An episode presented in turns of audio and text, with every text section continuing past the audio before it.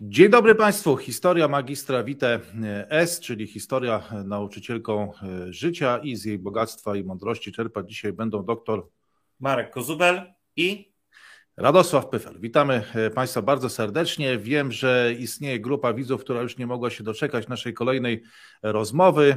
Bardzo się z tego powodu cieszymy i też bardzo dziękujemy za liczne e, wsparcie, czy to poprzez e, te przyciski na YouTubie, czy Patronite, czy tradycyjne przelewy. Myślimy o e, innych formatach naszej rozmowy i myślimy o innych tematach, więc jeżeli macie Państwo jakieś propozycje, czy są takie tematy, okresy historyczne, czy też wydarzenia, wojny, konflikty, o których chcielibyście Państwo, żeby, szczególnie chcielibyście Państwo, żebyśmy porozmawiali, to będziemy wdzięczni za te sugestie. A o czym dzisiaj e, porozmawiamy i czego dzisiaj będziemy się e, uczyć z tych bogatych e, doświadczeń i z tej mądrości, która wypływa z przeszłości, panie Marku? Będzie mowa o powstaniu listopadowym, nazywanym również przez niektórych badaczy tej epoki wojną polsko-rosyjską lat 1830-31. No, można powiedzieć, niektórzy uważają to powstanie za jedno z tych, które miało duże szanse powodzenia, no ale niestety wystąpiły pewne okoliczności, pewne czynniki, które e, tą szansę miały zaprzepaścić. No właśnie, ale zanim spróbujemy odpowiedzieć na to pytanie, dlaczego ta szansa została zaprzepaszczona, e, to może wyjaśnimy, dlaczego do tego powstania w ogóle doszło. No sądzę, że tu musimy cofnąć się do Kongresu Wiedeńskiego w 1815 roku i Nowego Ładu e, w Europie. Powstało Królestwo Polskie no, które potrwało jednakże, e, no, dotrwało do tego powstania listopadowego, trwało 15 lat. I co tutaj poszło e, nie tak? E, jakie były przyczyny? Jaka była geneza wybuchu tego, tego powstania? Co tutaj poszło nie tak w tym Królestwie Polskim? No, przede wszystkim Królestwo Polskie miało być połączone Unią Personalną z Rosją. Królem Polski miał być zarazem cesarz rosyjski, i miał on zgodnie z postanowieniami Kongresu Wiedeńskiego nadać e, konstytucję e, temuż państwu. Królestwo Polskie miało mieć szeroką autonomię, posiadać i posiadało własną armię, własny skarb, rząd. Posiadało również własny system oświaty, swobodnie mogła się rozwijać polska kultura. E, również miał obowiązy, miała obowiązywać pełna swoboda prasy, czyli zakaz cenzury. Bardzo ważne również było to, że na kongresie wiedeńskim e, zapisano, że Rosjanie będą mieli przekazać pewną nieustaloną y, ilość ziem, które znajdowały się na wschód od granic Królestwa Polskiego. Chodzi o ziemię e, dawnego drugiego zaboru. No, Teoretycznie mogły to też być ziemie zaboru e, pierwszego.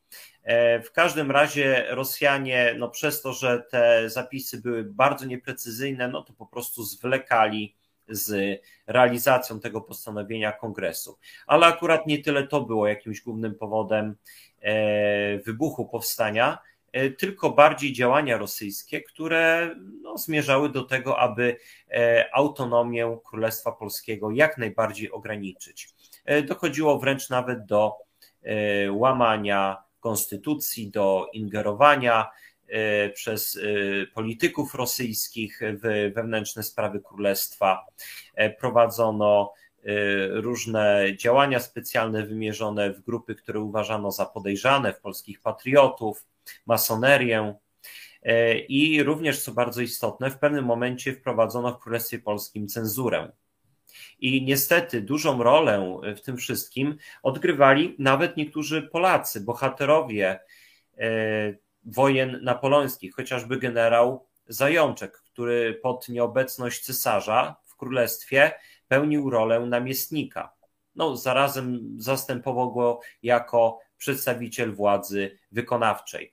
A po śmierci generała Zajączka, który był no, dla Rosjan bardzo zaufaną osobą, e, no to wtedy władzę przejęła e, Rada Administracyjna, i ona sprawowała rządy przez kilka lat, aż właśnie do wybuchu powstania.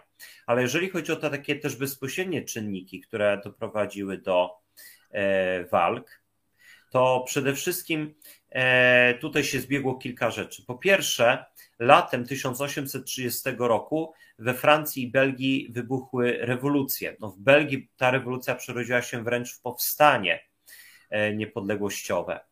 E, no i mniej więcej e, no trochę później, już jak się jesień zaczynała, okazało się, że rosyjska tajna policja natrafiła na spisek w szkole podchorążych, której wykładał m.in. Piotr Wysocki. E, później będzie on e, jednym z czołowych e, no, bohaterów nocy listopadowej.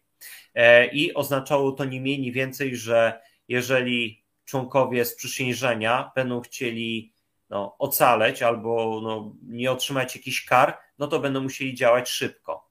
Na co się działo w międzyczasie? 17 października 1830 roku do Warszawy dotarł rozkaz o mobilizacji alarmowej. Miała ona być przeprowadzona nie tylko w Królestwie Polskim, czyli nie obejmować tylko polskie oddziały, ale również oddziały rosyjskie w imperium. Była to taka mobilizacja częściowa, e, no, prowadzona e, w takiej sytuacji pewnego zagrożenia. E, nieco później, cztery dni później, książę Drucki Lubecki otrzymał polecenie przygotowania środków finansowych przez Królestwo Polskie na wypadek wybuchu wojny. I wtedy bardzo wielu e, wiązało to wszystko z możliwą interwencją e, u boku armii rosyjskiej w Belgii. Oczywiście nie chciano brać udziału e, w tego typu wydarzeniu, no bo Polacy przecież sami walczyli jeszcze niedawno o niepodległość, a dwa, nie chciałem się za bardzo e, maszerować na zachód Europy, by tam realizować e, tak naprawdę czyjąś politykę, bo na pewno nie polską.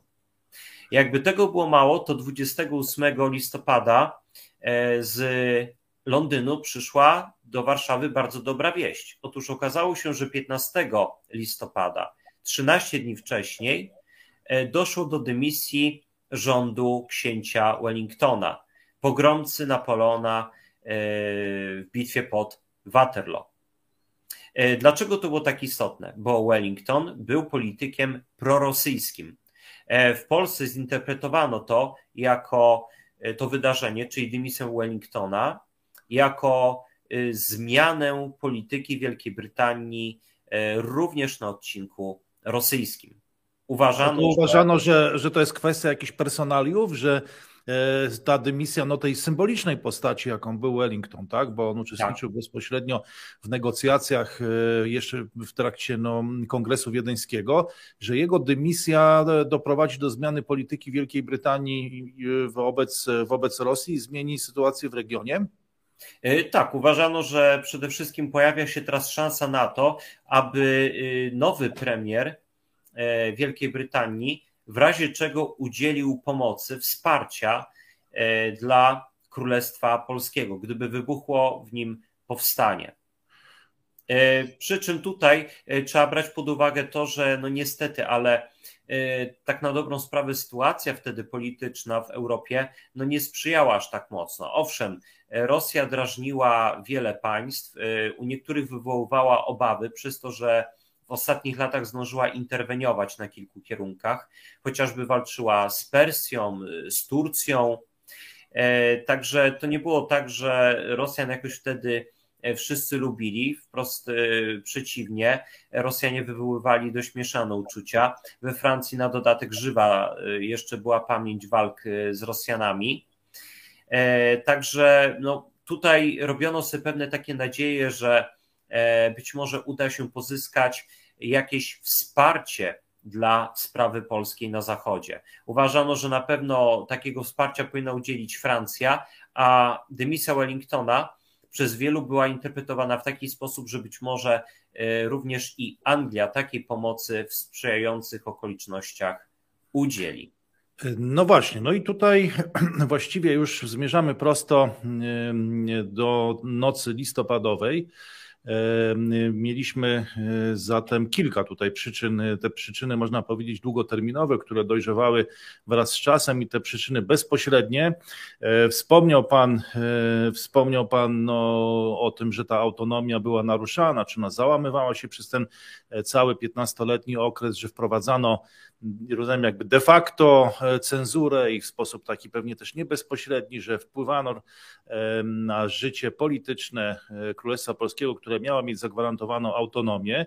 Tutaj ciekawy chyba ten konflikt pokoleniowy, o którym Pan wspomniał, że generał Zajączek, który przecież chyba przez pół swojego życia walczył e, z Rosją, potem jakby stał się gwarantem tego tego porządku, tego układu. Jak rozumiem, w dużej mierze tu był też podział między nas starych Polaków i młodych Polaków, bo rozumiem, że te powstanie listopadowe e, było e, trochę wyrazem aspiracji nowego, e, nowego pokolenia. No i nastąpiło w sytuacji, w której się trochę zmieniła, zmienił układ międzynarodowy. Tak? Po tej dymisji Wellingtona, chociaż jak pan wspomniał, może nie był to jakiś idealny moment do rozpoczęcia tego powstania, no ale ono się rozpoczęło i jaki był, e, jakie tutaj okoliczności towarzyszyły wybuchowi e, tego powstania, czy ono było dokładnie zaplanowane, czy to był taki spontaniczny zryw. Był jeszcze, zdaje się, tutaj książę Konstanty, e, który no, chyba utożsamiał się z Królestwem Polskim, ale słynny był z okrucieństwa i różnych innych takich no, niekonwencjonalnych działań, który w tej nocy został przepędzony z Warszawy. Jak to się zaczęło? Y, no, czy tutaj, jeżeli chodzi o Konstant, Wielkiego Księcia Konstantego, to faktycznie tutaj warto wspomnieć o tym, że on był też dowódcą e, Wojska Polskiego. E, też dosyć istotne, a rezydował w Belwederze razem ze swoją żoną, Polką e, skądinąd. Ale w każdym razie rzeczywiście trochę było tak zwanego spontanu w nocy listopadowej i działania spiskowców niepodległościowych miały polegać na tym, że z jednej strony e, dojdzie do uderzenia na Belweder i schwytania wielkiego księcia Konstantego. No, chciano go y, też zabić. To nie ma co się tutaj oszukiwać. A za co go tak nienawidzono? Bo no, wzbudzał e, nienawiść e, książę Konstanty. Przede wszystkim u wojskowych. Tak, e, chodziło o jego sposób e, bycia, o to, jak traktował wielu oficerów, bo trzeba pamiętać o tym, że jeszcze przed powstaniem listopadowym e, wielu oficerów po prostu podało się do dymisji, odeszło z wojska, właśnie przede wszystkim przez to, jak wielki książę Konstanty odnosił się do polskich oficerów. Ale chociaż, co ciekawe, Wielki Książę był zafascynowany wojskiem polskim. E, wręcz można nawet powiedzieć, że starał się dbać o wojsko polskie, aby miało jak najlepsze mundury. Było świetnie wyposażone, e, wyszkolone, e, świetnie tutaj zdyscyplinowane i zmusztrowane. Także on można powiedzieć, że bardzo mocno dbał, aby wojsko polskie stało na, nawet na poziomie wyższym niż wojsko rosyjskie, wojsko jego braci, bo pamiętajmy, że cesarzami byli y, jego y, starszy brat Aleksander I y, i co ciekawe młodszy, e, to tutaj bardzo ważne jest to, e, że no tam faktycznie jeszcze tam poza atakiem na Belweder chciano osiągnąć jeszcze kilka innych celów. Jednym z nich było zajęcie arsenału, którym był duży zapas broni i amunicji. Innym celem powstańców było, co ciekawe, również znalezienie lidera. Rzecz w tym, że w spisek e, no to nie był zaangażowany żaden wyższy oficer, pułkownik czy tym bardziej generał. Wobec tego trzeba było znaleźć jakiegoś wodza dla powstania. No i rzeczywiście takie działania podejmowano. Starano się przede wszystkim pozyskać dla sprawy powstańczej generała Józefa Chłopickiego, mocno skonfliktowanego z wielkim księciem Konstantym. Zresztą też przez księcia Konstantego generał Chłopicki odszedł z wojska. No, ale tak się jakoś złożyło, że e, kiedy spiskowcy e, dotarli do mieszkania generała, to ten ich po prostu zbył. Mhm. E, jeżeli chodzi o arsenał, to, to arsenał udało się faktycznie zdobyć. Potem masę broni przejęli po prostu cywile, co potem też e, no, mogło spowodować e, masę różnych zagrożeń. A z kolei co do Wielkiego Księcia Konstantego, no tutaj można powiedzieć, że tutaj cel powstańców również nie został osiągnięty, bo Wielki Książę Konstanty miał się wymknąć z Belwederu akurat w momencie ataku powstańców na pałac. Okej, okay, czyli to była, no, można powiedzieć, taka inicjatywa młodych ludzi, e, dosyć spontaniczna. E, książę Konstanty został wygnany z Belwederu, choć nie został schwytany, udało mu się e, jakoś stamtąd zbiec. No i co konkretnie, się wtedy. Konkretnie on zbiegł do karczmy na wierzbie czyli Aha. na terenie dzisiejszej Warszawy. Tak warto to podkreślić. No właśnie, Tam nie było wtedy stacji metra jeszcze chyba tej stacji. Tak, dokładnie. Ale gdzieś pewnie razie, w okolicach. Tam, w każdym razie, jak widzimy, tak daleko nie uciekł, uciekł pod Warszawę, e, ówczesną e, oczywiście, no pamiętajmy, ona była dużo mniejsza niż współczesna. E, tam się udał razem z oddziałami rosyjskimi, które wycofały się z miasta e, oraz z grupą wiernych oficerów, również polskich. E, mhm. I tam czekał na dalszy rozwój wydarzeń. E, Czyli pod Warszawą. Pod Warszawą. Tak, dokładnie. Pod Warszawą dopiero później, z tego co pamiętam, e, Wielki Książę wycofał się z tymi oddziałami do Łomży. A potem starał się, potem jeszcze dalej na wschód i starał się oczekiwać na dotarcie oddziałów rosyjskich. Warto też wspomnieć o tym, co się jeszcze działo w trakcie nocy listopadowej, jak się ona zaczęła, jaki był sygnał do akcji. Bo sygnałem do początku akcji powstańczej e, było no, takie niefortunne działanie, moim zdaniem. Przynajmniej swego czasu tak to określił e, profesor Norbert e, Kasparek. Otóż stwierdził on, że nic w Polsce, co się zaczyna, raczej albo inaczej, cokolwiek, co się w Polsce zaczyna od spalenia browaru, musi się zakończyć źle, tragicznie. A co się jeszcze w Polsce zaczęło od spalenia browaru? No, dokładnie to nie wiem, ale powstanie listopadowe właśnie tak się zaczęło. E, na Solcu był duży browar i podpalono go po to, aby Wielka Łuna była sygnałem dla wszystkich komórek powstańczych do rozpoczęcia akcji. No i rozumiem, że także dla księcia Konstantego i e, oddziałów lojalistycznych rosyjskich i polskich. No, to, to był dla nich sygnał, że faktycznie coś się dzieje, choć początkowo mogli pomyśleć, że to jest faktycznie jakiś element wypadku, no, pożar, e, zdarza się, prawda? E, ale jeszcze z tych takich ciekawych wydarzeń, które miały miejsce podczas nocy listopadowej, to warto wymienić e, też i dalsze poszukiwania wodza dla powstania, bo e, grupa spiskowców, maszerując e, z karabinami e, po ulicach Warszawy, natknęła się e, na sześciu generałów i jednego pułkownika. Oni przed powstaniem, przed, przed, przed, w czasie nocy, przed nocą, czy w czasie nocy listopadowej. Mhm. Znaczy oni ich spotykali różnie, większość z nich e, spotykali bez jakiejś obstawy, pojedynczo i po prostu pytano się ich, czy staną na czele powstania, jaki jest ich stosunek do zaborcy i co ciekawe, e, wszystkich pięciu generałów i jeden pułkownik e, no, odnieśli się negatywnie do powstańców e, i stracili życie. Zostali przez nich zabici. Albo inaczej, czterech zabito, generałów. Zabito czterech generałów i pułkownika tej nocy. Tak, czter, znaczy konkretnie tak, czterech generałów i pułkowni, jednego pułkownika po prostu zamordowano na ulicy miasta. E, innego, piątego generała, Józefa Nowickiego, zamordowano w zasadzie przez przypadek. I co ciekawe, był to akurat e, jeden z tych generałów, którzy odnosili się życzliwie do sprawy niepodległości, a negatywnie. Nie pomogło mu i tak zachować życia. Proszę?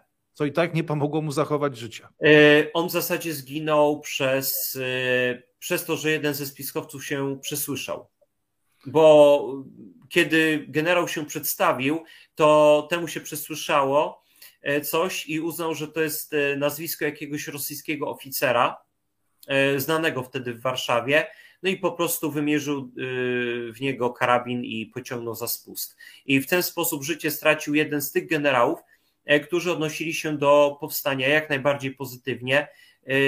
Przy czym no, ciężko jest stwierdzić, czy akurat e, generał Józef Nowicki byłby na tyle skutecznym wodzem, e, by odpowiednio pokierować powstaniem.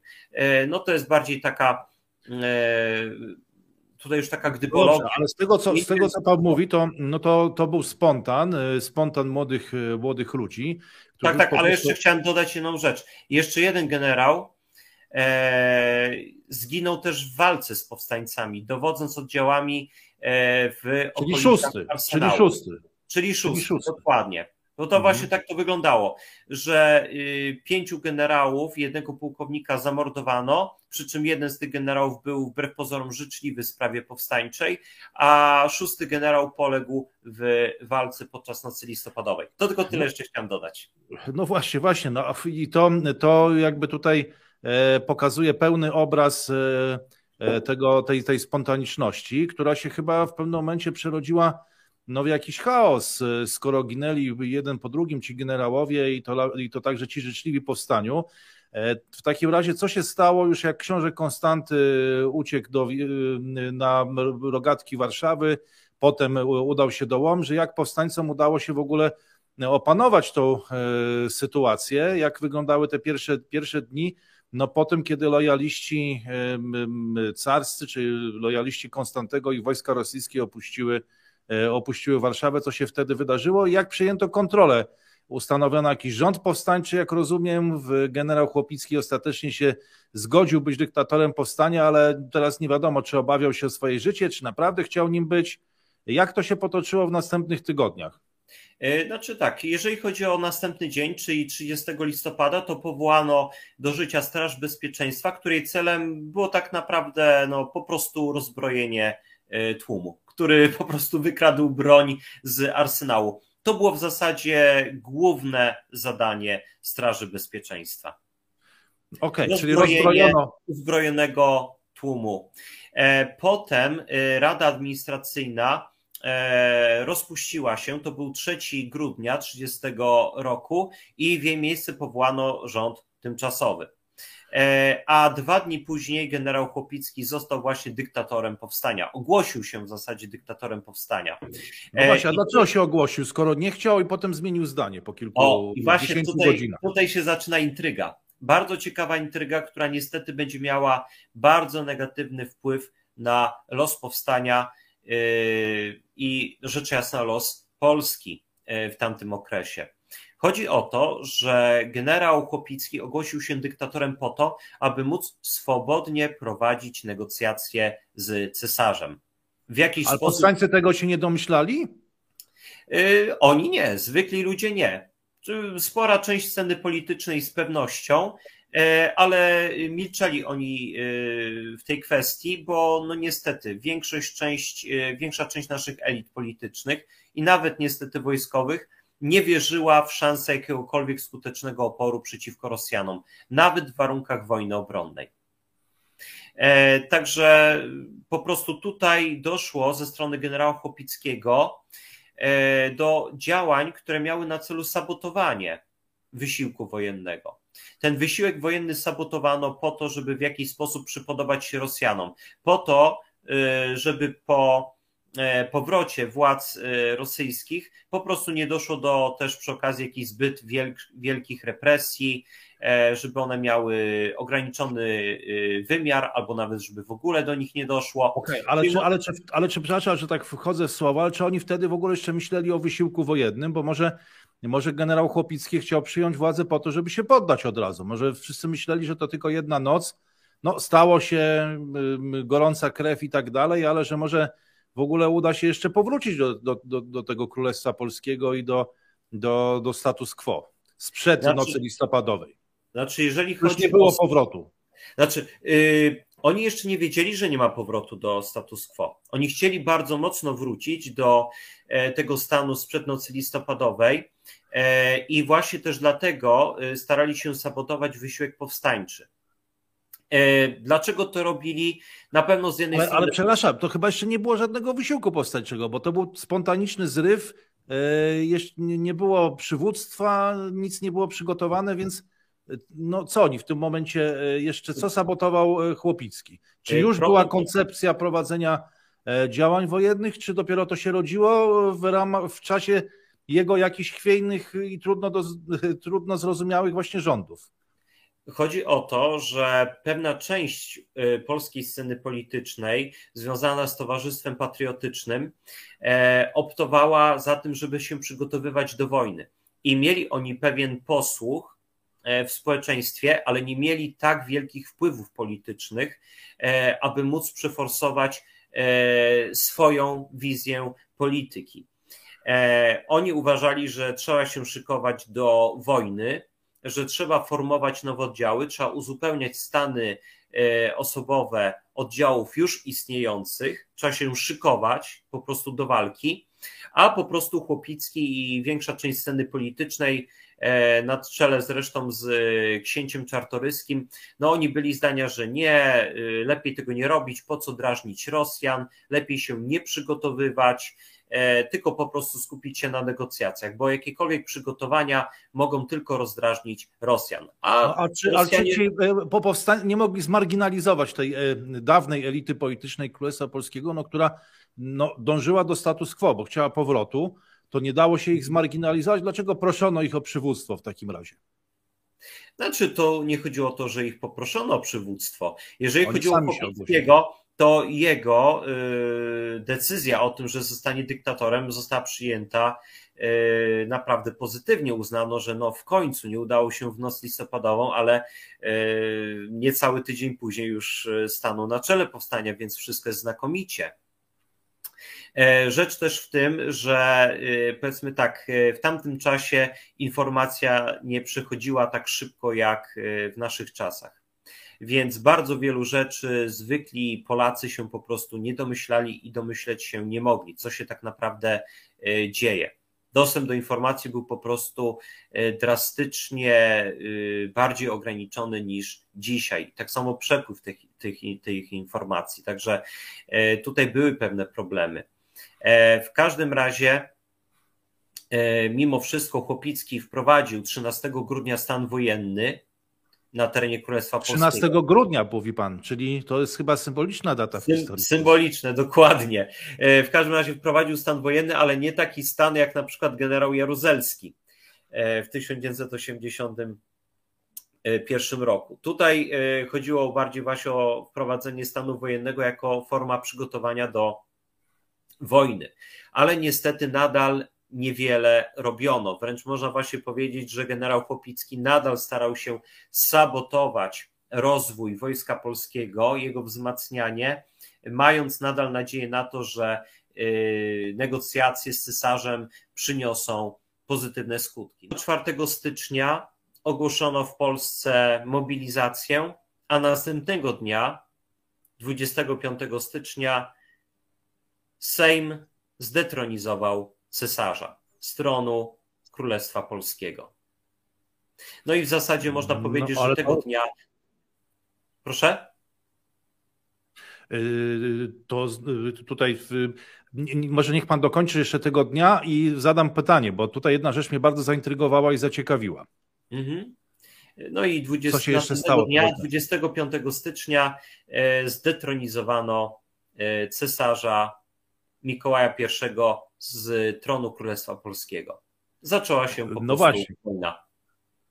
I tutaj, e, tutaj skończył się ten okres, e, no, który wzbudzał wielkie nadzieje, bo chociażby jeżeli spojrzymy na Plac Trzech Krzyży i ta e, kościół świętego Aleksandra, jeśli dobrze kojarzę, przynajmniej zbudowany dla cara Aleksandra i ta słynna pieśń Ojczyznę wojną racz nam wrócić Panie, która chyba była pieśnią na cześć e, cara. Ten okres się zakończył, ale z tego, co Pan mówi, ta detronizacja oznaczała, że chyba się przychyliły te nastroje, bo wspominał Pan o wielu lojalistach, o tej elicie politycznej Królestwa Polskiego, która chciała i bała się, chciała i nie mogła i tak myślała o tym, żeby wrócić do status quo i raptem ten Sejm, e, no rozumiem, który składał się z, w dużej mierze z tych elit e, właśnie Królestwa Polskiego, no jednak decyduje się zdetronizować e, cara i zakończyć po 16, niecałych 16 latach ten okres e, no, cara jako króla Polski. No tak, e, przy czym pamiętajmy, że duży wpływ na to miały te wieści z Petersburga, ze stolicy Imperium Rosyjskiego. I tutaj można powiedzieć, że część tutaj opinii polityków się zmieniła na to, czy da się jeszcze dogadać z Rosjanami Inni politycy z kolei głosowali niechętnie za detronizacją, zdając sobie sprawę z tego, że będzie teraz ciężko. Niektórzy w ogóle nie wierzyli w sukces wojny przeciwko Rosji, ale mimo wszystko zagłosowali za detronizacją. Dlatego też potem wielu z nich też będzie musiało udać się na wielką emigrację. No a 5 lutego już y, wojska feldmarszałka Iwana Dybicza przekroczyły granicę Królestwa Polskiego i Cesarstwa Rosyjskiego. E, Także no właśnie, kiedy Chłopicki... inwazja.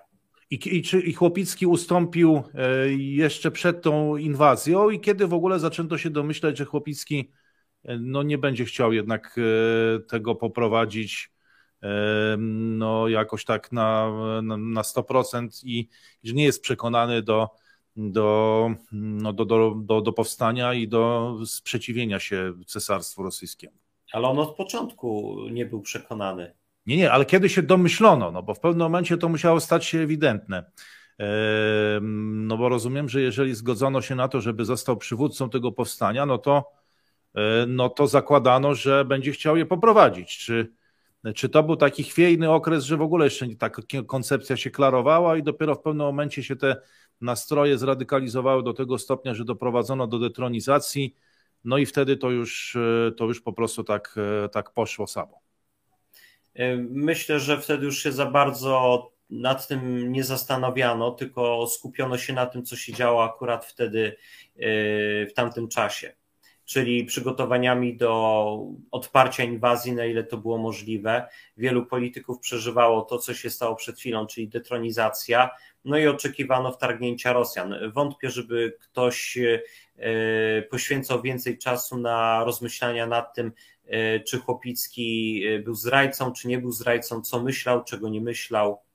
E, wtedy były ważniejsze już rzeczy do, do roboty. Poza tym Chłopicki mimo wszystko angażował się w plany, e, w organizację planów e, obrony przed inwazją rosyjską, więc no myślę, że to też mogło raczej odwracać uwagę od tych kwestii związanych z jego no, taką bardzo wątpliwą postawą w okresie pomiędzy nocą listopadową a detronizacją. No właśnie, no i następuje ta detronizacja. 5 lutego Rosjanie wkraczają, przekraczają granicę Królestwa Polskiego i co mm, dzieje się e, dalej? Dochodzi, jak rozumiem, do pierwszych starć, pierwszych potyczek. Z tym tak. dobrze wyekwipowanym, dobrze wyszkolonym, będącym oczkiem w głowie księcia Konstantego wojskiem Królestwa Polskiego, a y, wojskiem cesarstwa. Tak. E, pierwsze starcia miały miejsce 7 lutego w Siedlcach i Węgrowie. E, i potem Rosjanie ruszyli dalej. To na, na razie były tylko takie działania opóźniające ze strony wojsk polskich. E, jeżeli też chodzi o stan obu armii, tutaj też warto nad tym się na chwilkę pochylić, zatrzymać się nad tym, e, bo armia rosyjska była w tym czasie świeżo po dwóch wojnach. Wojnie z Persją i później wojnie przeciwko Turcji. E, I problem armii rosyjskiej polegał na tym, że ona przyniosła szczególnie z tej ostatniej wojny, z wojny przeciwko Turcji, e, epidemię cholery. I to był ogromny problem dla armii rosyjskiej, bo bardzo wielu żołnierzy po prostu chorowało. E, to był ogromny dla nich problem, ale też armia rosyjska borykała się jeszcze z innymi no, takimi problemami, brakami. E, tutaj wystarczy chociażby wspomnieć o tym, że armia rosyjska nie była dostatecznie przygotowana do e, prowadzenia walk w warunkach zimowych. E, ta armia miała problemy z zaopatrzeniem, nie miała namiotów, więc kiedy no, zbliżał się zmrok, to po prostu wojsko musiało zająć jakieś kwatery w pobliskich miejscowościach. Gorzej, jeżeli w pobliżu jakichś terenów zabudowanych, chociażby wiejskich, nie było. Bo chociaż zawsze można po chatach, e, stodołach e, tych jednak żołnierzy e, na noc skoszarować. A no, miejscami takich po prostu możliwości nie było, albo teren zabudowany nie wystarczał do przenocowania wszystkich żołnierzy. Także armia rosyjska również miała problemy na tym polu. Były dosyć spore problemy z wyszkoleniem żołnierzy rosyjskich. Z dyscypliną może problem był mniejszy, bo ta armia była bardzo intensywnie musztrowana, ale ona była musztrowana i szkolona przede wszystkim do parad, a nie do y, uczestniczenia w tak intensywnych, wyczerpujących wojnach, jak chociażby te z epoki napoleońskiej.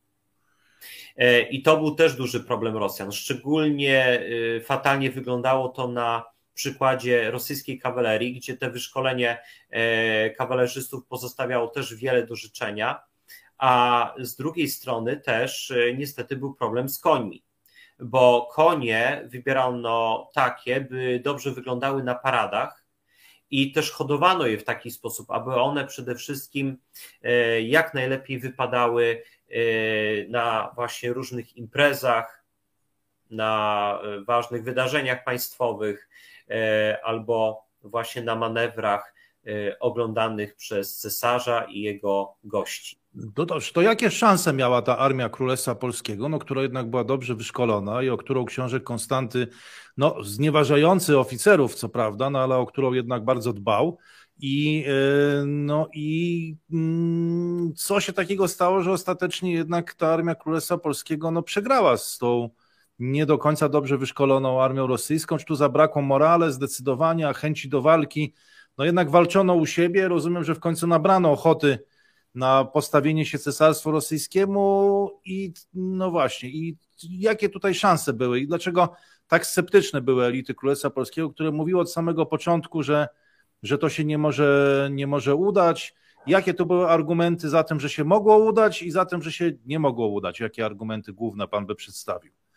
E, znaczy tutaj, e, jeżeli chodzi o te czynniki, e, które wpływały na ostateczny wynik konfliktu i jego przebieg, to musimy je podzielić na wewnętrzne i zewnętrzne. E, przynajmniej coś takiego zaproponował, moim zdaniem bardzo celnie e, profesor Tomasz Strzeżek, jeden z najlepszych specjalistów od powstania listopadowego, ale również od wojen XVIII i XIX wiecznych.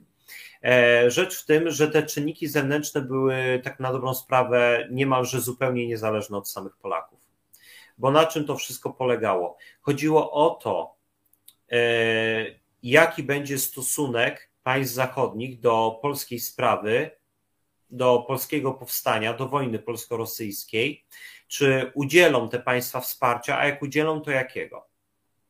I tutaj problem polegał na tym, że sytuacja międzynarodowa nie była jeszcze taka, jak w, e, powiedzmy w okresie I wojny światowej, gdzie mieliśmy po pierwsze walczących przeciwko sobie zaborców, e, gdzie mieliśmy do czynienia z silnymi przeciwnikami niektórych z nich. E, ba, e, nie mieliśmy do czynienia nawet z taką sytuacją, jaka wystąpiła 20 lat później podczas wojny krymskiej. Pamiętajmy, że wtedy przeciwko Rosji, która zaatakowała Turcję, wystąpiła Wielka Brytania, Francja i Królestwo Sardynii. Tutaj niestety czegoś takiego brakowało. E, jedyny sposób na wpłynięcie na decyzje zachodnich mocarstw był taki, e, żeby, przynajmniej moim zdaniem, trzeba było odnieść jakieś wielkie zwycięstwo nad Rosjanami, ale zwycięstwo, które skończyłoby się rozbiciem dużych rosyjskich sił. I to Czyli najlepiej.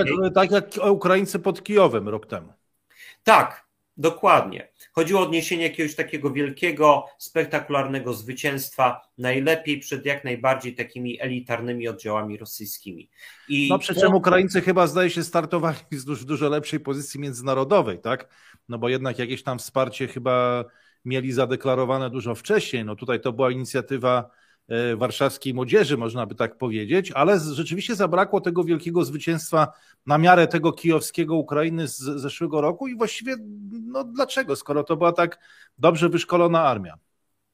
Znaczy tutaj, jeżeli chodzi o walki pod Kijowem, y, to pamiętajmy, że te wsparcie zachodnie, y, ono w początkowej fazie konfliktu miało bardziej takie znaczenie dla morale, Tutaj bardziej chodziło o to, bo tak na dobrą sprawę, gdyby przeliczyć to wszystko na E, faktyczne zasoby, jakimi dysponowali wtedy Ukraińcy, to by się okazywało, że okazało, że oni i tak w pierwszych miesiącach głównie walczyli tym, co sami po prostu mieli. E, to było gros e, tego, czym walczyli, choć faktycznie w wielu przypadkach ta broń z zachodu okazała się no, naprawdę bardzo skuteczna.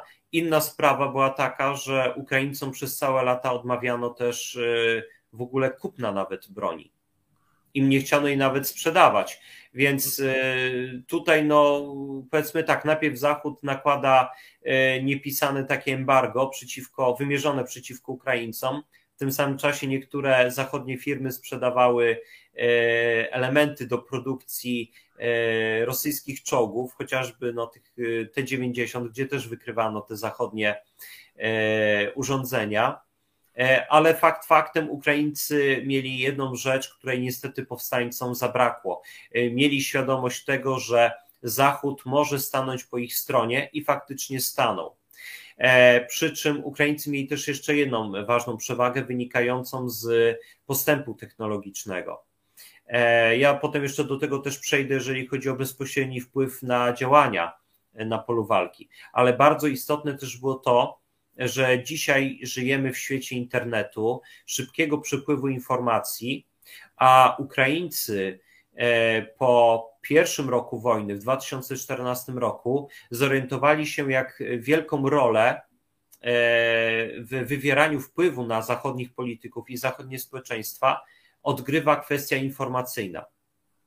Ale niestety, e, w latach 30. XIX wieku nie mieliśmy ani smartfonów, ani internetu, E, nie mieliśmy telewizji.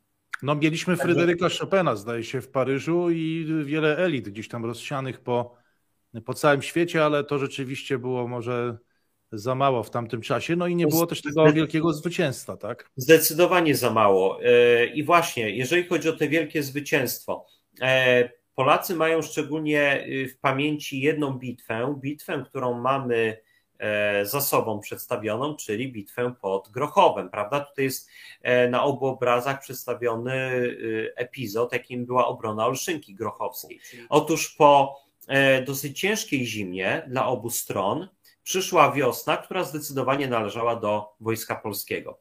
Mieliśmy do czynienia z świetnymi zwycięstwami, chociażby pod Iganiami, gdzie dowodził generał Ignacy Prądzyński, E, uważany za jednego z najlepszych, o ile nie najlepszego polskiego generała e, powstania listopadowego. Ba, to był e, jeden z tych niewielu generałów, który wierzył w to, że można odnieść sukces w wojnie z Rosjanami. Rzecz jasna w wojnie obronnej.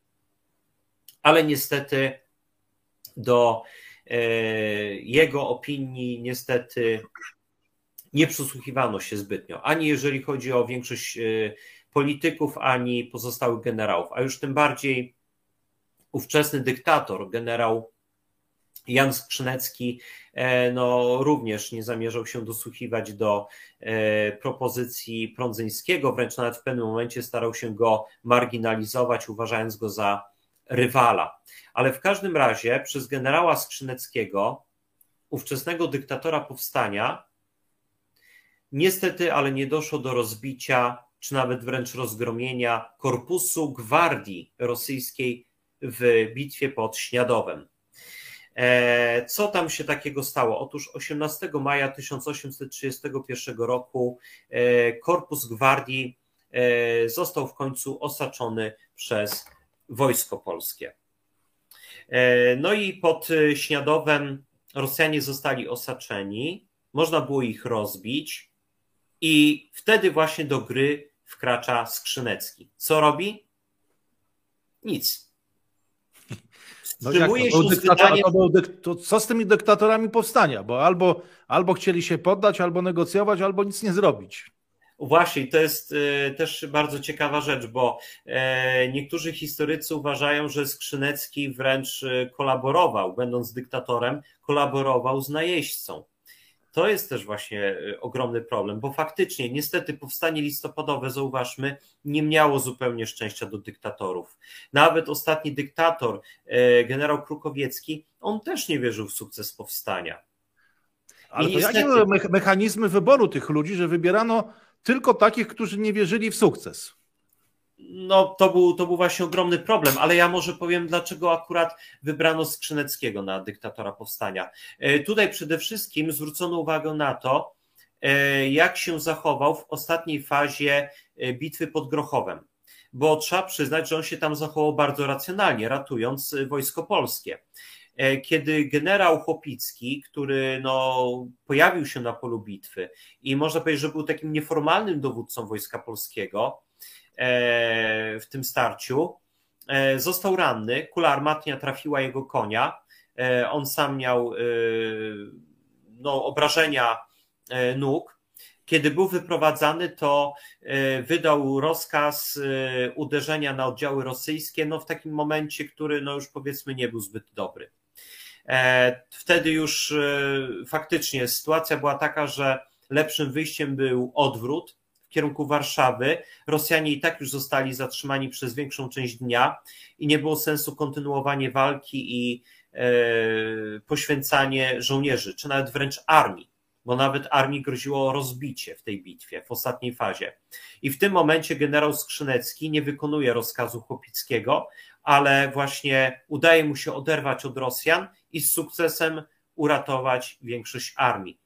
Dlatego nie ma co się dziwić, że wtedy Skrzynecki został uznany za osobę, która może doprowadzić do zwycięstwa, że może są jeszcze jakieś nadzieje. Pamiętajmy też, że był to jeden z bohaterów, e, polskich bohaterów wojen napoleońskich. Więc tutaj po prostu się zbiegło kilka elementów. Jeszcze do tego trzeba dodać osobisty urok generała Skrzyneckiego, i to wszystko powodowało, że y, politycy zdecydowali się oddać właśnie jemu dyktaturę powstania. No, wiemy już dzisiaj, że e, to był pomysł fatalny, bo generał Skrzynecki niejednokrotnie starał się działać tak, żeby Rosjan za bardzo nie poturbować. I w dużej też mierze niestety właśnie generałowi e, Skrzyneckiemu zawdzięczamy porażkę e, w bitwie pod Ostrołęką, tą bitwę stoczono 26 maja 1831. Zauważmy, 8 dni od dnia, kiedy można było rozgromić korpus gwardii.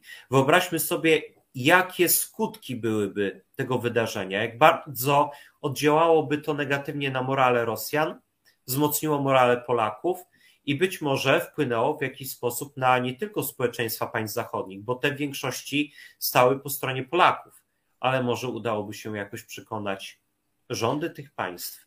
Władcy. No, cóż, w każdym razie no, na determinację Ukraińców z 2022 roku to absolutnie e, nie wyglądało. Skończyło się to słynną później już obroną reduty Ordona.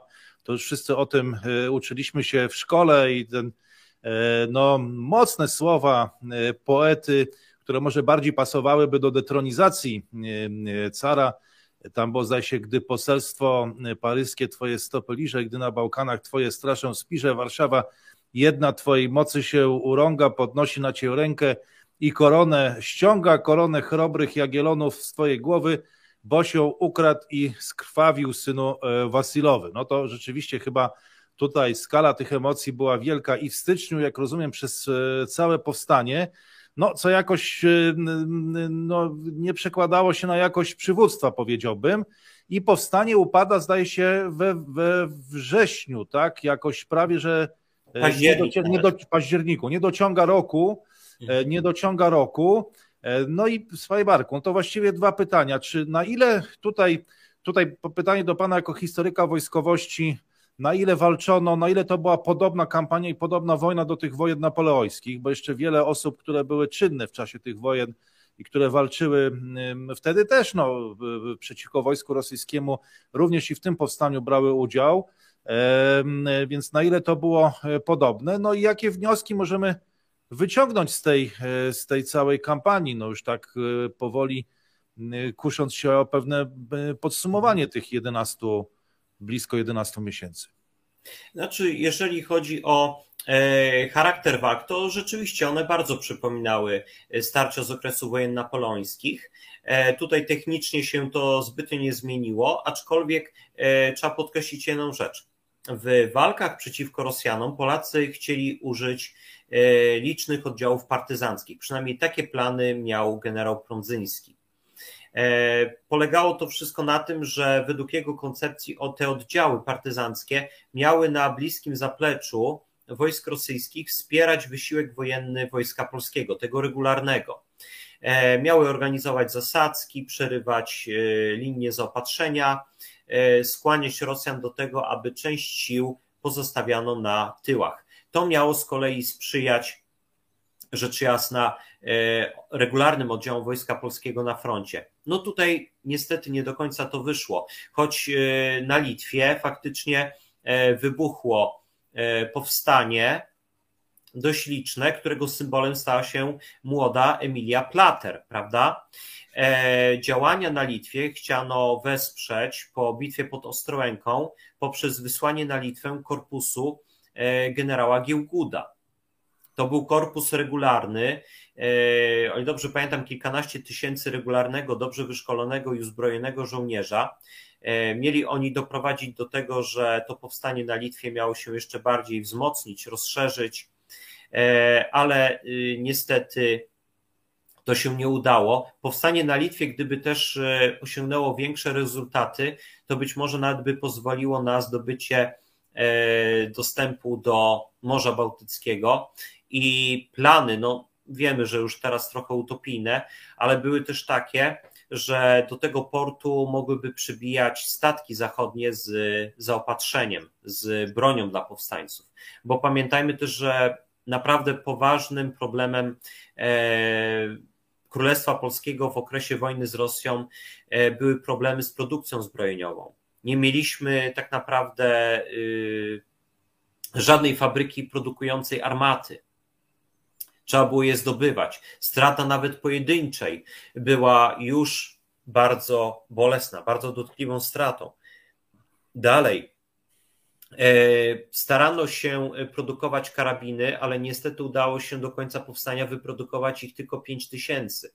Dlatego też formowano oddziały milicyjne uzbrojone, tak jak w powstaniu kościuszkowskim, w kosy.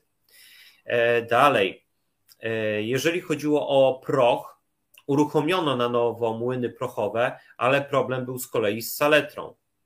Otóż y, na Polskę nałożono embargo, nie można było sprowadzać saletry, ona też była potrzebna do prowadzenia działań wojennych, y, ale tutaj z pomocą. A kto nałożył to embargo, żebyśmy tylko tak to doprecyzowali? Y, kraje zaborcze.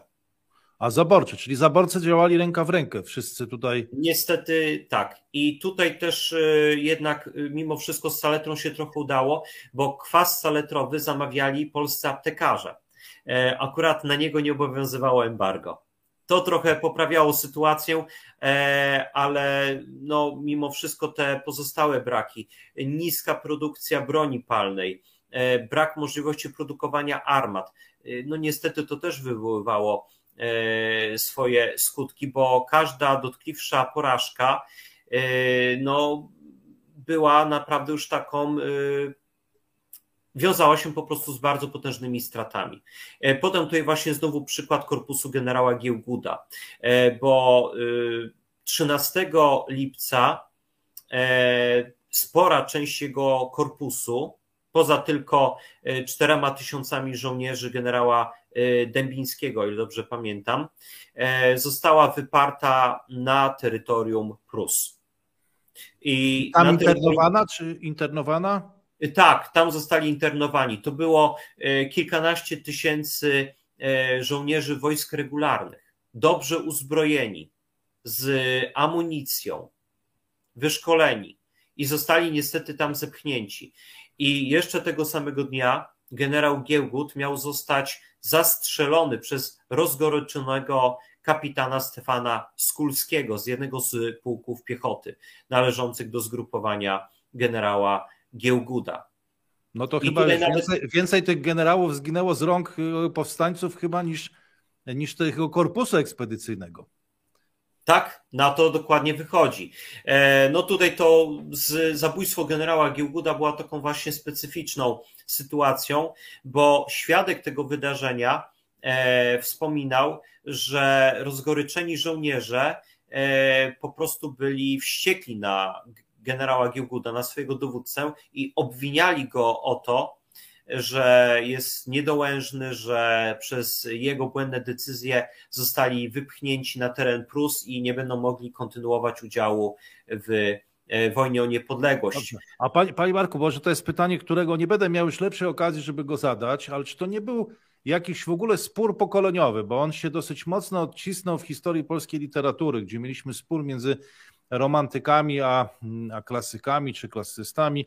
I czy to nie był e, pewien spór po prostu pokoleniowy, który wówczas zaistniał w Polsce między oficerami i elitami w ogóle Królestwa Polskiego, a tą, a tą młodzieżą, że, że po prostu o co innego chodziło tym starym, tym boomerom e, właśnie pierwszej połowy XIX wieku, a o co innego chodziło młodzieży. I potem no dochodziło do takich no, paradoksalnych sytuacji, że ta, że ta młodzież zabijała tych generałów na ulicach Warszawy, kiedy ci nie chcieli podnieść tego entuzjazmu, albo nawet przez pomyłkę, albo wtedy, kiedy nie godzili się z tymi decyzjami. Czy pan tu widzi mm, jakieś elementy tej odciskającej się epoki, wtedy tego sporu romantyków z klasykami i, e, i, no, i tego sporu pokoleniowego ówczesnych czasów? Powiem tak, coś w tym jest e, faktycznie, e, bo zauważalne było to, że młodsza kadra oficerska miała nieporównywalnie większą wiarę w sukces w wojnie e, niż mieli go generałowie. Oczywiście zawsze można generałów usprawiedliwiać tym, że jako wyżsi dowódcy mieli szerszy dostęp do informacji i lepiej zdawali sobie sprawę z kondycji państwa, armii, z faktycznych możliwości Królestwa Polskiego w takiej wojnie. E, wiedzieli też zapewne więcej, jeżeli chodziło o sytuację geopolityczną.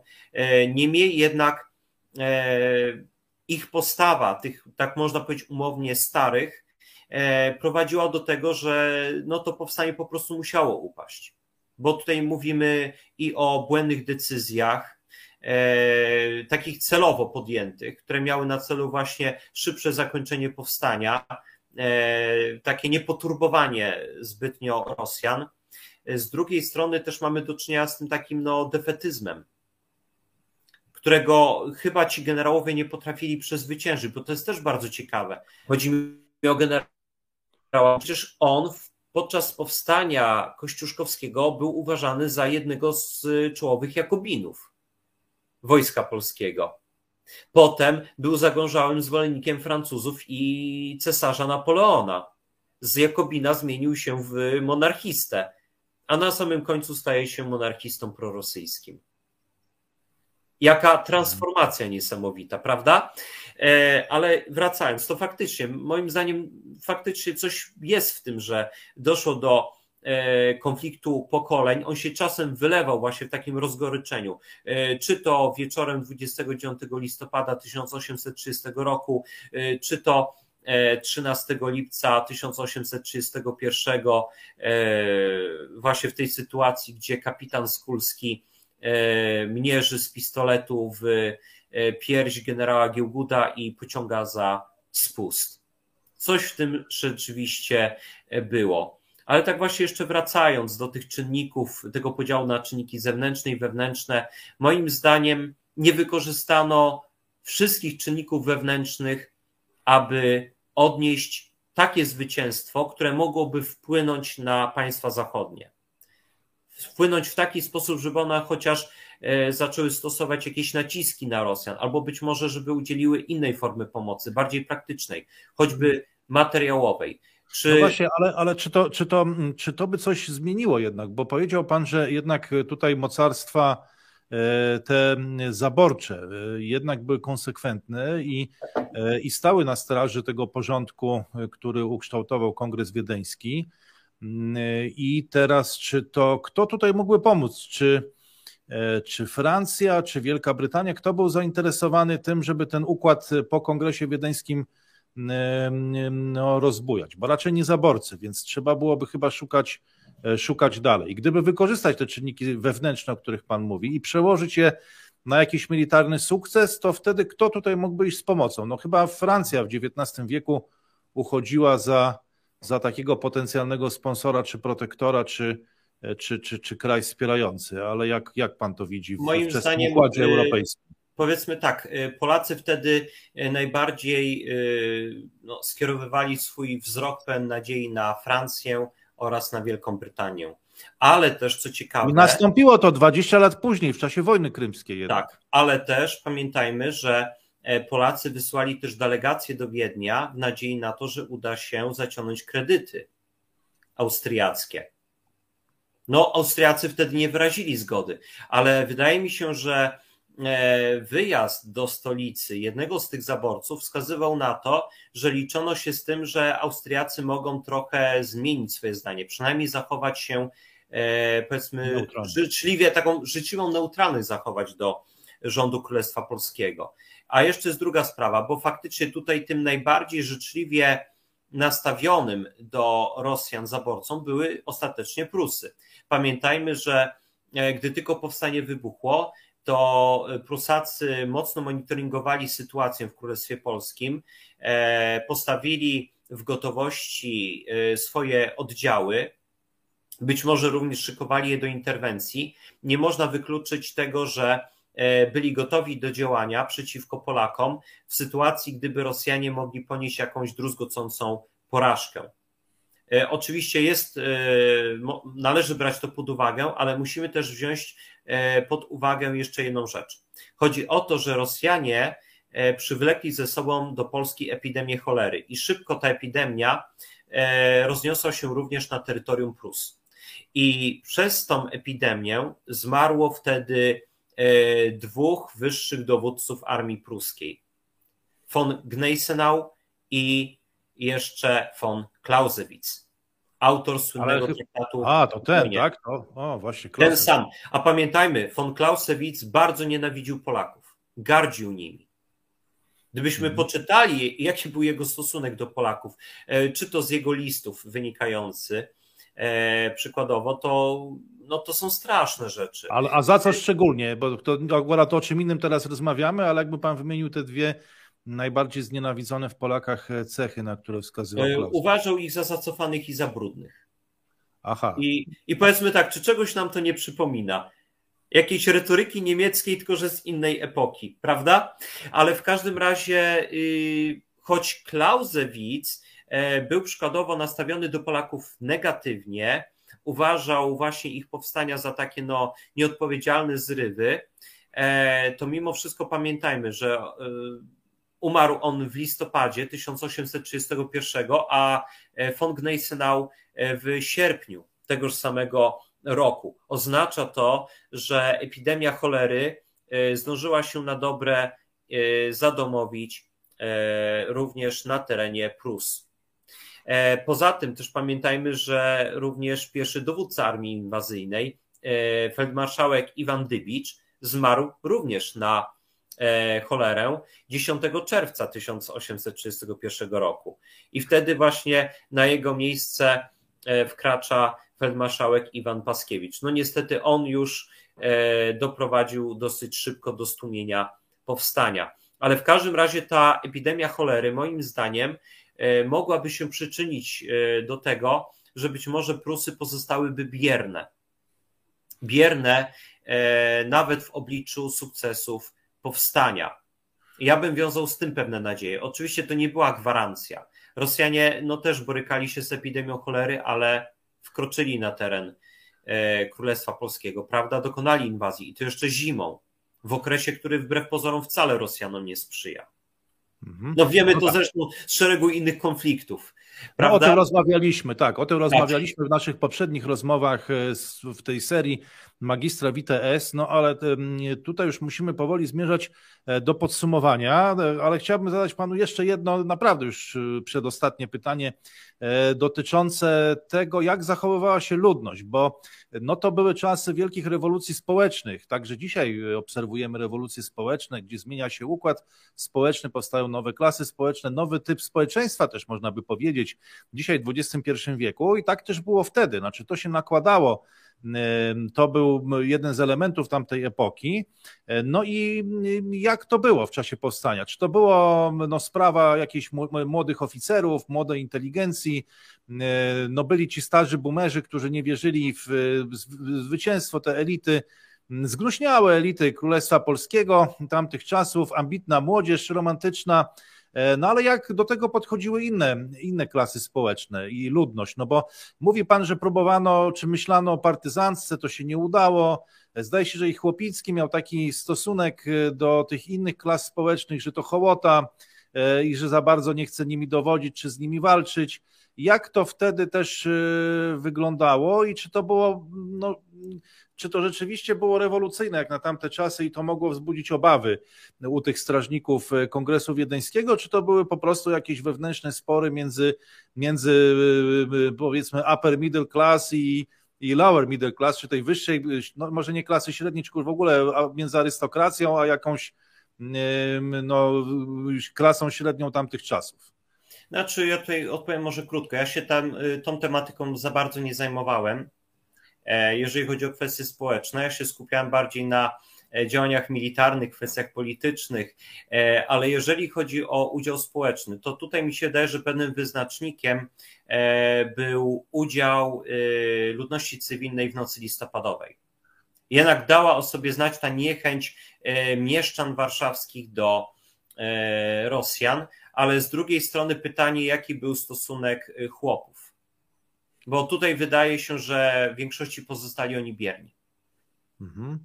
A jaki to był procent społeczeństwa mniej więcej w tamtych czasach? Y, no nie mówię, że z dokładnością do przecinka, ale ile chłopi stanowili społeczeństwa ówczesnego Królestwa Polskiego?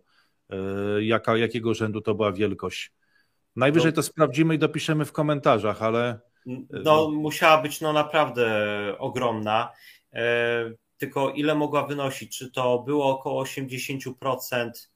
Aha, ciężko, no... ciężko mi stwierdzić, bo mówię. Nie, ale więcej niż połowę, zdecydowanie więcej niż połowę. Zdecydowanie. Nie badałem. Ale, ale niech pan zobaczy, że Tadeusz Kościuszko no, próbował zmobilizować chłopów i to było 30 kilka lat wcześniej. On już yy, próbował to zrobić, a tutaj 30 kilka lat później ci chłopi są bierni znowu.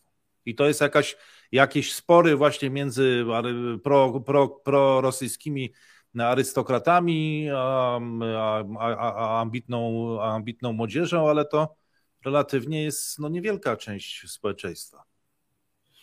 No, to prawda. No, zresztą y, na taką pewną bierność chłopów w okresie powstań, no to potem też zwracano uwagę, bo pamiętajmy, że w okresie powstania styczniowego już dostrzegano wagę zaangażowania chłopów w wysiłek niepodległościowy i dlatego starano się przygotować dla nich jakąś ofertę, prawda, polityczno-gospodarczą e, i zarazem społeczną. E, także, no niestety, w trakcie powstania listopadowego takich działań nie prowadzono. E, skupiono się bardziej tutaj na prowadzeniu klasycznych działań wojennych, państwo przeciwko państwu, e, bo pamiętajmy, że to nie było takie klasyczne powstanie. To, było, to była sytuacja, w której my posiadaliśmy jednak e, państwo ze swoją administracją, z władzą wykonawczą, ustawodawczą, własnymi sądami, armią przecież, walutą. To można powiedzieć, to było bardziej starcie dwóch państw. Mhm. No właśnie, my rzeczywiście określamy to mianem powstania, ale faktycznie to było bardziej to było wojna. Starcie, klasyczna, tak, klasyczna wojna. wojna dwóch państw. E, tak, to była wojna autonomii, która stała się o cechach państwa, tak, no, z drugim państwem. E, no tak, rzeczywiście to, to byłoby bardziej precyzyjne określenie. E, no dobrze, to czego jeszcze nauczyliśmy się z tego konfliktu, e, gdybyśmy mieli zrobić takie podsumowanie i gdyby miał Pan wskazać na dwie, trzy, a może więcej rzeczy, jeżeli ma Pan takie życzenie, e, z których się tutaj nauczyliśmy e, przez obserwując te, mm, czy czytając dane, przyglądając materiały historyczne z lat 1830-1831. Znaczy przede wszystkim y, bardzo ogromną rolę odgrywa to, żeby jasno określić cele, do jakich się powinno dążyć w warunkach konfliktu zbrojnego, tak ze strony wojskowych, jak i polityków. Tutaj powinno, powinien panować pewien konsensus i powinno się przede wszystkim działać zawsze jak najlepiej, aby osiągnąć pozytywny skutek. Nie podkładać się przeciwnikowi, nie działać tak, żeby zaspokoić jakieś jego pragnienia, e, nie bać się go poturbować. E, bo to moim zdaniem był naprawdę potężny problem polskich elit, i tych wojskowych, i e, politycznych, tych cywilnych. Kolejny taki bardzo ważny aspekt to no, tak naprawdę te kwestie wewnętrzne, to ile zależy od samych obywateli danego kraju, od ich polityków i wojskowych. E, tak naprawdę e, nie można wszystkiego zwalać na jakieś czynniki zewnętrzne. Inne państwa, sojuszników, partnerów. Wiele zależy naprawdę od e, samych mieszkańców danego kraju, który prowadzi wojnę. Inaczej się po prostu nie, nie się wszystkiego zwalić na kogoś z zewnątrz. Bo musimy pamiętać o tym, że w Polsce ukuto taką trochę narrację, że zawsze nas wszyscy wystawiali, my zawsze wszystko robiliśmy ok, perfekt, tylko zawsze zawinili inni. I zresztą nawet bardzo często w tej narracji starano się skupiać na y, takim krytykowaniu bardzo zaciętym y, naszych sojuszników i partnerów, państwa, które niczego nie były Polsce winne, a na przykład nie zwracano zupełnie właśnie uwagi na błędy popełnione po stronie polskiej, na ewidentnych zdrajców, e, czy w końcu zapominano o tym, kto w tym tak naprawdę konflikcie był wrogiem i że ten wróg robił też wszystko, aby e, Polskę osłabić. No i w końcu tutaj wydaje się, że powstanie listopadowe było, było też takim momentem trochę też takich niewykorzystanych, e, licznych niewykorzystanych okazji. Generał Ignacy Prądzyński myślał nad tym, aby szerzej wykorzystać tego typu e, oddziały. On zdawał sobie sprawę z tego, że taki opór totalny był w tamtych warunkach niemożliwy. Prawdopodobnie również z powodu e, takiej, a nie innej świadomości chłopów polskich, jako oddziały liniowe. Chodzi mi tutaj chociażby o bataliony strzelców celnych Jeden batalion był podlaski, drugi e, sandomierski. Mieliśmy też oddział partyzancki e, Józefa Zaliwskiego. E, także tutaj mamy dowody na to, że można było formować takie oddziały, nawet właśnie formowane wydawałoby się jako oddziały regularne, prawda, z jednolitym umundurowaniem, ale mogące działać z sukcesem na tyłach przeciwnika, zadawać mu straty. No tak jak to robili ostatnio właśnie Ukraińcy. E, w pierwszych mhm. miesiącach e, rosyjskiej inwazji. Z drugiej strony, tylko pamiętajmy, że e, tak na dobrą sprawę dopiero w XX wieku pojawiły się pod względem technicznym lepsze możliwości do prowadzenia wojny partyzanckiej. No szczególnie to już druga wojna światowa była takim pozytywnym skokiem technologicznym. Pojawiła się lżejsza broń maszynowa, prawda? Także to też e, tego typu elementy ułatwiały działania e, partyzantom. Też inna była świadomość e, społeczna, pamiętajmy. Więc z drugiej strony też nie możemy za dużo oczekiwać od, od przywódców powstania. Tak też nie możemy ich pod każdym względem za wszystko, co się da, krytykować, bo w niektórych aspektach oni wydaje się, że faktycznie robili tyle, ile mogli i na ile mieli taką pewną świadomość sytuacji. E, mhm. Niemniej jednak to właśnie te pewne błędy były popełniane, tych zresztą czynników wewnętrznych, e, które mogły wpłynąć na przebieg i ostateczny wynik powstania, było zresztą nawet więcej niż tych zewnętrznych. I co ciekawe, one mogły w jakiś sposób wpłynąć właśnie na stosunek niektórych państw zachodnich do sprawy polskiej. I tak już konkludując, bo jeszcze na końcu y, oddam panu głos, e, to wydaje mi się, że i być może kiedyś jeszcze do tej rozmowy wrócimy. E, jak tak mówił pan o powstaniu listopadowym i przedstawiał Pan jego genezę, opisywał Pan jego przebieg, e, to cały czas myślałem sobie o Finlandii, która znalazła się trochę w podobnej sytuacji w tym imperium e, carskim, imperium rosyjskim w XIX wieku. I ona tego powstania w XIX wieku nie wywołała jednak, ale potem no, w XX wieku już e, dzielnie walczyła z Imperium już wtedy radzieckim, można by powiedzieć. To była, to była ciekawa sprawa, może, może kiedyś do tego wrócimy, jeszcze to porównamy, no jak, jak to wyglądało z perspektywy fińskiej i z perspektywy polskiej, ten XIX wiek w ramach Imperium Carskiego. E, I zwróciłem uwagę na kilka rzeczy. No pierwsza to jest ten odruch moralny. Wydaje mi się, że w ogóle, w, jak tak Pan mówił o tym powstaniu listopadowym, to coraz bardziej dochodziłem do wniosku, czy nabierałem takiego przekonania, że wiele tych cech narodowych współczesnych, no to właściwie kształtowało się wtedy. I to zresztą nic dziwnego, bo XIX wiek to jest powstanie tych nowoczesnych narodów i mam wrażenie, że ten nowoczesny naród polski, no już nie ten z Rzeczpospolitej obojga narodów, ten naród szlachecki, tylko ten nowy, ten współczesny, to dużo cech e, właśnie nabył w tamtych czasach, czy w, czy w czasie tego no, powstania czy tej wojny Królestwa Polskiego z Cesarstwem Rosyjskim. No, y, jeśli chodzi o to, jakie wnioski z tego wyciągamy, to no, z tego, co Pan mówi, no to tak, no i bez żadnego planu, e, bez koniunktury międzynarodowej, która wtedy nie istniała. Zresztą chyba nikt się wtedy nie przejmował tym, bo to był po prostu odruch moralny, odruch sprzeciwu wobec tam no, tego rozczarowania rzeczywistością polityczną y, Królestwa Polskiego i i naciąganiem czy, czy, łamaniem konstytucji, no i przede wszystkim bez przywództwa. No, no, no to chyba zdecydowanie zawiodło. No i mam wrażenie, że ta e, tradycja, pewna taka tradycja się sformowała właśnie zwycięstwa ducha. Ja jeszcze pamiętam czasy Solidarności, e, tych uniesień takich narodowych i to dosyć musiało przypominać ten okres e, powiedzmy od grudnia do, do lutego, o którym Pan tutaj mówił. Takie mam wrażenie.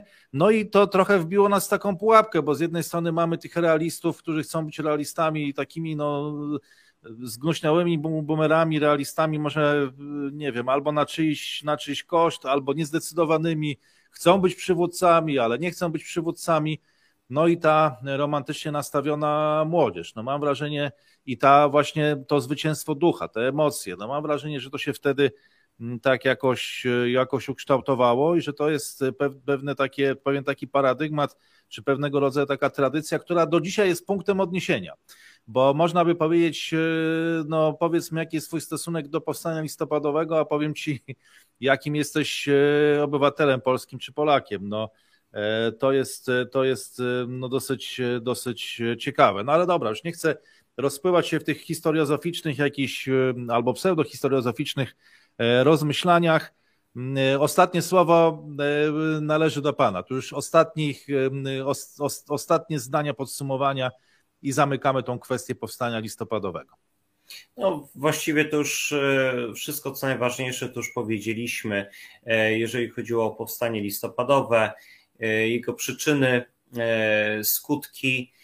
No, ja bym tylko chciał zachęcić widzów do tego, aby zgłębić jeszcze bardziej swoją wiedzę o e, tej skądinąd bardzo ciekawej e, wojnie polsko-rosyjskiej. E, także zachęcam do sięgania po książki na ten temat i poszukiwania tutaj ciekawych informacji, a naprawdę jest tego całkiem sporo.